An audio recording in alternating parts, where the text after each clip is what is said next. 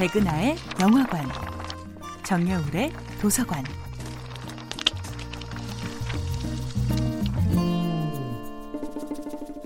안녕하세요.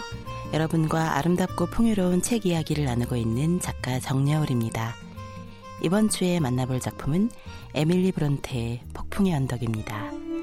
불가해한 매력을 가진 사람, 게다가 모두가 나쁜 남자라고 생각하는 사람에게 매혹을 느끼는 사랑 이야기의 대표적인 사례가 바로 폭풍의 언덕이지요. 에밀리 브론테의 폭풍의 언덕은 열정적 사랑의 극단을 보여줍니다. 고아로 자라난 히스클리프의 야생마 같은 매력과 맹수 같은 공격성은 온실의 화초로 자라난 예민하고 아름다운 소녀 캐서린을 단번에 사로잡습니다. 그들은 아주 어릴 적부터 그러니까 사랑이 무엇인지 몰랐던 시절부터 서로 사랑할 수밖에 없었습니다. 그들은 서로에게서 자신의 완벽한 분신을 발견했던 것이지요.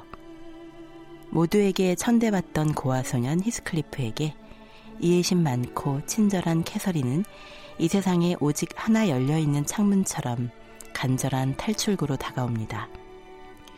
캐서린은 히스클리프를 통해 자신이 한 번도 마주한 적 없었던 자기 안의 끔찍한 어둠을 발견합니다. 내 안에 가장 두려운 어둠. 내가 어찌할 수 없는 내 안의 그림자와 맞닥뜨리는 것. 히스클리프를 사랑하면 사랑할수록 캐서린은 점점 히스테리컬해지고 난폭해져 갑니다. 둘의 사랑을 응원해주는 사람은 이 세상에 아무도 없었기 때문입니다. 그러나 캐서린에게는 그것이 돌이킬 수 없는 첫사랑이자 마지막 사랑이었습니다. 캐서린의 아버지는 거리를 떠돌던 고아 소년 히스클리프를 집으로 데려와서 사랑을 듬뿍 주었지만 일찍 세상을 떠납니다. 캐서린의 아버지로부터 받아본 사랑은 히스클리프에게 평생 되찾을 수 없는 행복이 되어버립니다. 누구의 사랑도 지속적으로 받아본 적이 없는 히스클리프.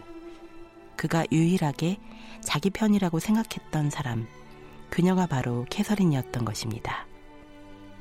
입양 절차가 진행되지 않은 상태로 캐서린의 아버지는 세상을 떠났고 캐서린의 오빠 힌들리가 돌아오자 히스클리프를 마치 하인처럼 부려먹기 시작합니다.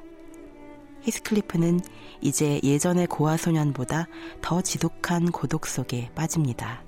그런 히스클리프에게 자신이 누구라는 것을 알게 해주는 유일한 몸짓이 바로 캐서린에 대한 사랑이었지요.